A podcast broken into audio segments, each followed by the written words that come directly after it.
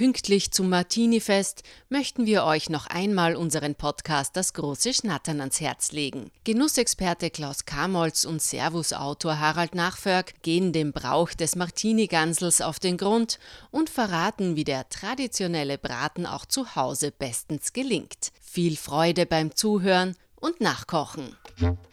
Also im Waldviertel die Gänse, die sind wirklich hervorragende Gänse. Und ich sehe ja auch immer, wenn ich so durchfahre, irgendwie ab April äh, ungefähr sind dann diese, diese Gänseweiden mit jungen Gänsen befüllt. Da gibt es welche, da sind äh, bis zu 1000 Gänse und so. Die haben aber auch wirklich viel Platz. Ja? Das, ist, das ist jetzt kein, kein Massenbetrieb, wo die Gänse sich einander auf die Füße treten, sondern die haben wahnsinnig viel Platz, die haben einen Teich äh, und wir fahren dann immer vorbei und sagen, da sind sie und so. Und irgendwann einmal im November sind die alle weg und dann schauen wir uns an im Auto und sagen, siehst du, jetzt sind sie nach Süden geflogen.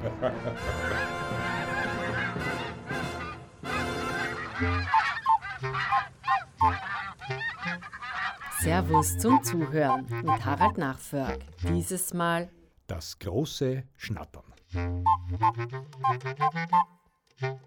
Hallo liebe Leute, ich freue mich, dass ihr wieder zuhört. Diesmal geht es in unserem Podcast um das Martini-Gansel. Und bei mir zu Gast ist wiederum mein wunderbarer Kollege Klaus Kamolz, fachkundiger Kollege vor allem, der ja bei uns für Essen und Trinken, gutes Essen und Trinken verantwortlich ist. Vor kurzem haben wir erst, das kann man dann gerne nachhören, über das Schwammerlsuchen gesprochen und da hat mir der Klaus erzählt, dass es äh, unter Schwammerlsuchern keine direkte Begrüßung gibt. Wie begrüßen wir uns heute, lieber Klaus? Naja, Rabimel, Rabamel, Entschuldigung, so, weil ich gehe mit dem, meiner Laterne oder wie? Dem Thema entsprechend würde ich heute mal sagen, Servus zwischen Gänsefüßchen. Das ist nett, das ist eine gute Idee. Ja, es geht um die Martini-Gans und äh, der werden wir uns in allen Varianten widmen. Vielleicht einmal, Klaus, die Martini-Gans was ist denn die klassische Martini Gans? Was gehört denn da dazu? Die klassische Martini Gans ist äh, meiner Ansicht nach äh, umso besser, je, je puristischer und einfacher man sie macht. Am liebsten, ich habe heuer noch keine gegessen, aber ich freue mich schon drauf und demnächst wird es bald wieder eine Waldviertler Weidegans bei mir auch geben. Und ich mache das im Prinzip so, also ich brate die Gans im Rohr, äh, gebe ein bisschen von den äh, klassischen traditionellen Gänsegewürzen dazu. Das sind Beifuß oder ein bisschen Majoran. Äh, allenfalls kann man einen Apfel und eine halbe Orange in den Bauch schieben. Äh, und dann schmurgelt die ganz langsam vor sich hin und wird immer wieder ein bisschen mit dem Bratensaft übergossen und sonst macht man eigentlich gar nicht viel. Sogenannte Spompanadeln wie äh, mit, einem Eis, mit einem Eiswürfel einreiben, damit sie knuspriger wird oder mit Butter bestreichen, das lasse ich alles weg, weil Butter würde die Gans ja noch fetter machen. Das wäre dann zu vieles gut. Also es ist eigentlich ein ganz simples, einfaches Rezept, das man auch nicht verhauen kann. Oder es wahrscheinlich ein, schon, wenn man es so braten lässt. Oder? Es ist ein, ein ganz simples Rezept. Man braucht, das ist das Entscheidende, man braucht eine wirklich gute Gans. Ja? Also äh, ich würde jetzt nicht irgendeine besonders günstige Tiefkühlgans äh, nehmen, über deren Herkunft ich absolut nichts weiß, sondern ich äh, kenne irgendwelche Gänsehöfe im Waldviertel und da kann man sich dann irgendwie eine wirklich eine, eine, eine verlässliche, äh, sehr gute Weidegans besorgen, die auch das ganze Jahr über also seit dem Frühjahr irgendwie herumgelaufen ist mit ihrer Gänseschar. Das ist dann wirklich eine, eine, eine gute Qualität. Ja. Und was sind die klassischen Beilagen? Weil da gibt es ja auch so einen Wettstreit zwischen Erdäpfelknödel oder Serviettenknödel oder Blaukraut oder, oder, oder Speckkraut. Was nimmst du da? Ja, das mit den Erdäpfelknödeln oder Semmelknödeln, das ist eine, eine Streitfrage. Äh, das ist ein bisschen so auch wie im Sommer bei den Marillenknödeln, wo es ja auch irgendwie ganz, ganz strenge äh, Topfenknödel und Erdäpfelteigknödel-Fraktion gibt. Ja. Zwischen den Fraktionen zermahlen wird dann noch die Brandteigfraktion und, und ein bisschen ist es auch Beatles oder Rolling Stone. Okay.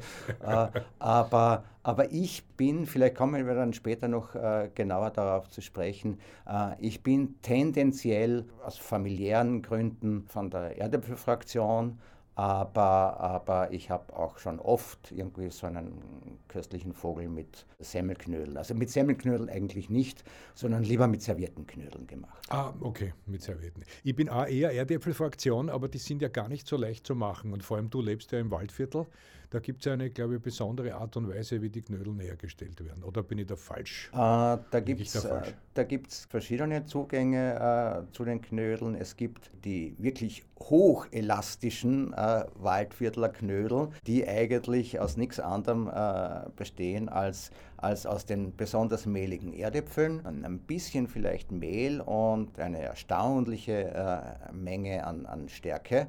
Äh, das merkt man dann daran, dass man die wirklich mit der Gabel, äh, Knödel bitte, nie, wenn, ich, Messer, wenn ich bitte nicht. das einschieben darf, kurzes Intermezzo, Knödel werden nicht geschnitten, sondern gerissen äh, mit zwischen der Messerklinge und den Gabelzinken. Und wenn die sich eben dann, dann wenn, wenn sich dieser Knödel warum? dehnt und dehnt und dehnt, dann weiß man, dann hat man einen Waldviertler Knödel mit sehr, sehr viel Stärke drin. Aber, aber sie sind natürlich Saftsauger sondergleichen. Das ist, aber warum darf man das nicht schneiden? Also warum äh, muss man das zerreißen? Das ist, äh, das ist, eine das Geschichte ist, das ist äh, tief religiöser ah, Glaube. Okay, okay. Außerdem, außerdem hat es auch einen praktischen Grund. Eine glatte Schnittfläche nimmt den Saft viel schlechter auf als eine grob strukturierte gerissene. Das ist die Erklärung. Okay. Aber man kann es auch religiös betreiben. Du hast mir irgendwann einmal was erzählt von, von Knödeln, wie deine Mutter sie gemacht hat. Oder da gibt es eine ganz spezielle Art und Weise, dass man halb, halb äh, also nicht Vater die Hälfte, Mutter die Hälfte, das ist mit halbe halbe nicht gemeint, sondern beim Knödel gibt es äh, eine besondere Art, den herzustellen? Wir haben aus äh, familiärer Überlieferung väterlicherseits äh, mein Großvater wurde noch äh, in Böhmen, in einem Dorf namens Oberleutensdorf, geboren. Und der ist dann in sehr frühen Jahren schon nach, nach Österreich gekommen. Und der hat im Gepäck ein, das alte Familienrezept von seiner böhmischen Familie noch. Das sind die Kluperte Knedlitzki gewesen. Äh, das sind, das sind böhmische, böhmische Knödel. Im Prinzip kann man sie als haarige Knödel bezeichnen. Mhm. Zwar deshalb, weil sie zur Hälfte aus gekochten und passierten mehligen Erdäpfeln bestehen äh, und zur Hälfte aus rohen, äh, geriebenen, äh, die man dann mit einem un wahrscheinlichen Kraftaufwand mit einem Küchentuch äh, auswringen muss, damit sie wirklich vollständig trocken sind. Dann setzt sich nämlich diese Erdäpfelflüssigkeit mit der Stärke ab. Das lässt man dann stehen, schüttet das Kartoffelwasser weg äh, und hat unten dann eine ordentliche bis zu zwei Zentimeter dicke Schicht an, an Stärke. Die kommen dann in die Knödel rein, dann kommen noch Eier rein, dann kommt noch ganz magerer Bröseltopfen rein, den, den, den meine Großmutter noch selber abtropfen hat lassen in einem Tuch da, zwischen den vier Beinen eines umgedrehten Schemels und, und relativ viel Kümmel, weil das ist dann sozusagen eigentlich schon der eingebaute Digestiv, um dieses ganze Ganzelgelage äh, besser zu verdauen. Also Kümmel ist bei solchen Sachen immer sehr wichtig. Ja. Das wäre natürlich ein riesiger Aufwand, sagt Das, ist ein, das, sind wahnsinnig, das ist ein wahnsinniger Aufwand. Äh, die Knödel heißen auch Strapazknödel äh, in unserer Familie. Ich bin dann später drauf gekommen, dass das gar nicht irgendwie eine Erfindung unserer Familie ist, Na, sondern die, so. dass, dieser, dass, dass ja. die wirklich schon früher so geheißen haben. Ja.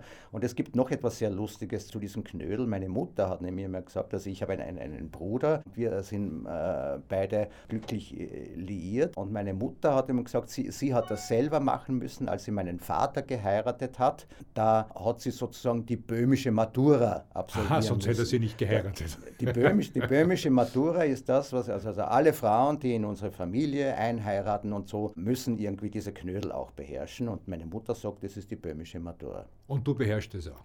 Ich beherrsche sie. Ich, ich, beherrsche sie äh, mittlerweile wirklich, ja.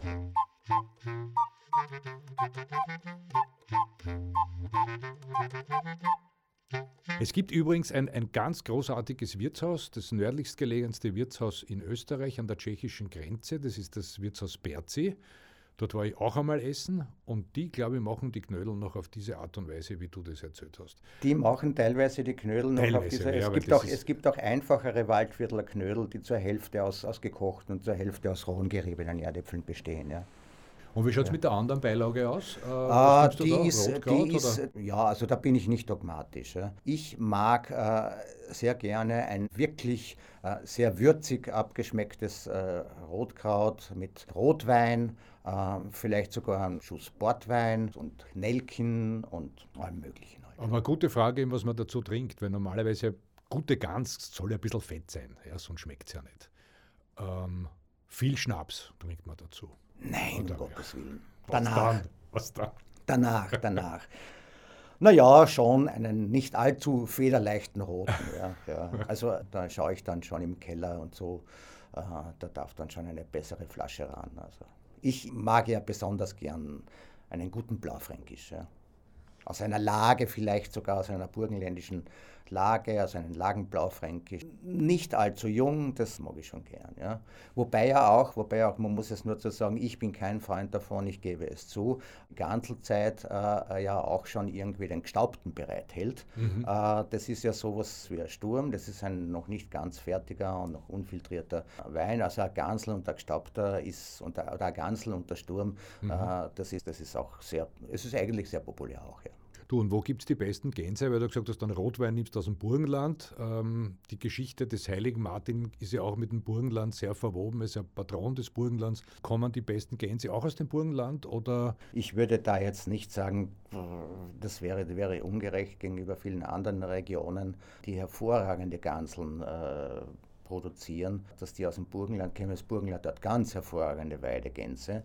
Es gibt aber auch ganz hervorragende Mühlviertler Weidegänse, es gibt hervorragende Waldviertler Weidegänse, es gibt hervorragende steirische Weidegänse und wo Gänse eben irgendwie so eine Auslauffläche haben und, und wo das Futter passt und die Aufzucht eben, eben eher, eher, eher nachhaltig und behutsam ist, da, da kann man eigentlich überall ein gutes Aber Ganze das muss ja wohl eine der besten Gegenden bei dir oben auch im Waldviertel sein, weil du hast mir da eine Anekdote erzählt von einem Wirten, der, erzähl sie vielleicht, der da die, Gäste Ja, auch also was ich sehr lustig finde, es gibt, äh, es gibt bei uns oben ein Gasthaus, das auch äh, Apartmentzimmer vermietet, also was also im, sehr beliebt bei, bei Sommerurlaubern, aber auch im Herbst dort. Man kann dort herrlich wandern, man kann dort angeln. Deswegen sind diese Apartmentzimmer eigentlich auch im späten Herbst äh, oft noch belegt.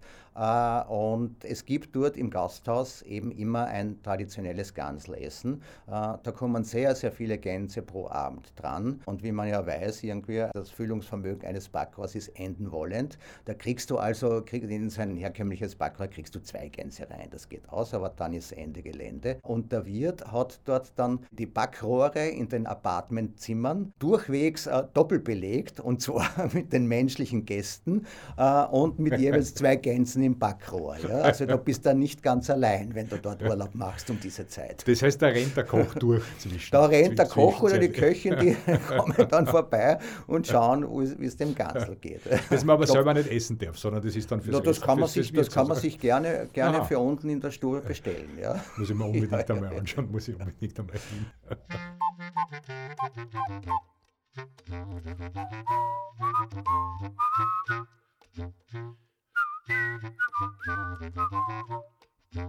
Irgendwie komme ich jetzt auf Entenhausen, auf die Mickey Maus. Weiß nicht, ob du Mickey Maus früher gelesen hast. Naja, ich bin da der absolut Donald Duck-Fraktion. Ja, also Mickey, ich Mickey Maus ich war mir immer zu brav. Ich auch.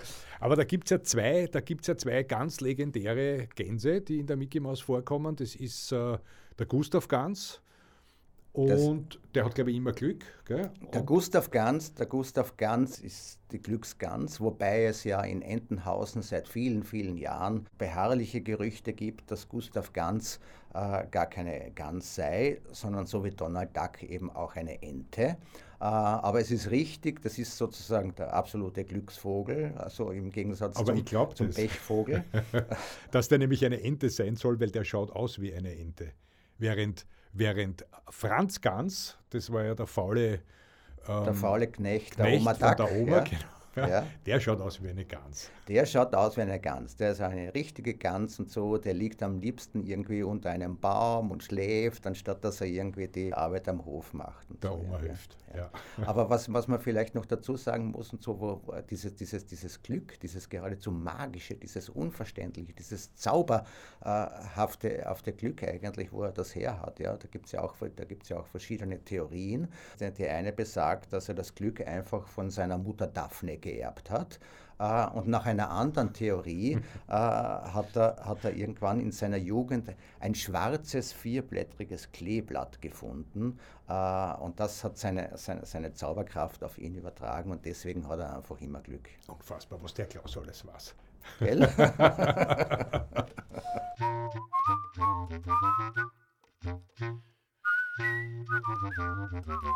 Du, vielleicht äh, beim letzten Mal beim Schwammerl-Podcast haben wir auch darüber gesprochen, weil du ja auch so musikaffin bist, welche Musik du beim Kochen hörst, wenn du Schwammerl machst. Und irgendwie sind wir auf die Beatles gekommen.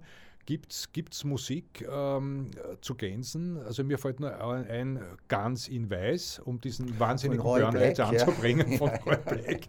Aber sonst ähm, ist mir nichts bekannt. Kennst du irgendwas?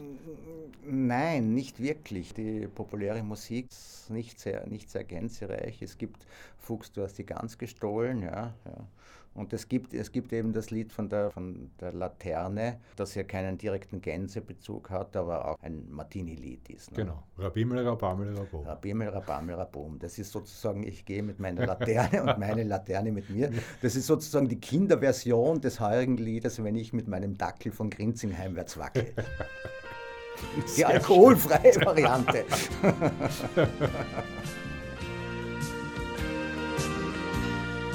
Ganz in Weiß mit einem Blumenstrauß. So siehst du in meinen schönsten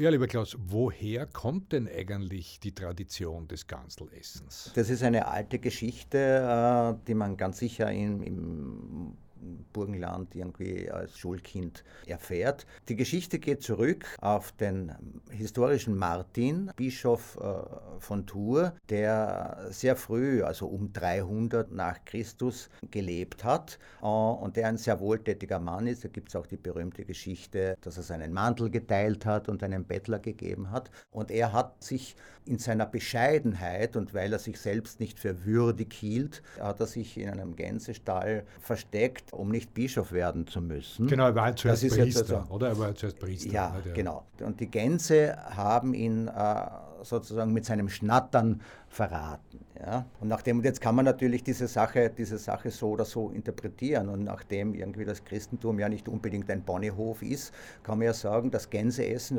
ist jetzt eigentlich sozusagen die Tradition, dass wir Gänseesser, genießenden Menschen, seither über Jahrhunderte den heiligen Martin sozusagen rächen, äh, weil die Gänse ihn ja verraten haben.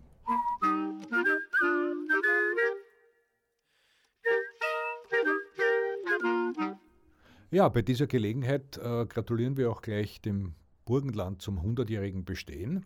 Und anlässlich dieses äh, Jubiläums haben wir im Novemberheft von Servus auch eine ganz, ganz großartige Essenstrecke, Klaus. Ja, also wir haben dem Burgenland auch äh, zum 100. Geburtstag als österreichisches Bundesland gratuliert. Und zwar haben wir da ein paar wirklich wunderbare Klassiker äh, der burgenländisch-pannonischen Küche von unserem Küchenchef Alexander Rieder zubereiten lassen. Da kommt das Gansel auch vor. Äh, diesmal allerdings nicht als klassischer Braten. Wer das Servus Magazin kennt, weiß, dass wir den schon öfter zubereitet haben. Aber wir haben eine ganz, ganz wunderbare Ganselsuppe äh, gekocht. Äh, wir haben zum Beispiel auch einen, einen Bohnenstrudel gemacht, ein, ein ganz wichtiger Klassiker der pannonischen Küche. Und wir haben eine tolle wunderbare, süße Verführung auch, auch gemacht. Das sind die Schomloer Nockerln. Herrlich, mir läuft das Wasser im Munde zusammen. Ich freue mich schon sehr darauf, das nachzukochen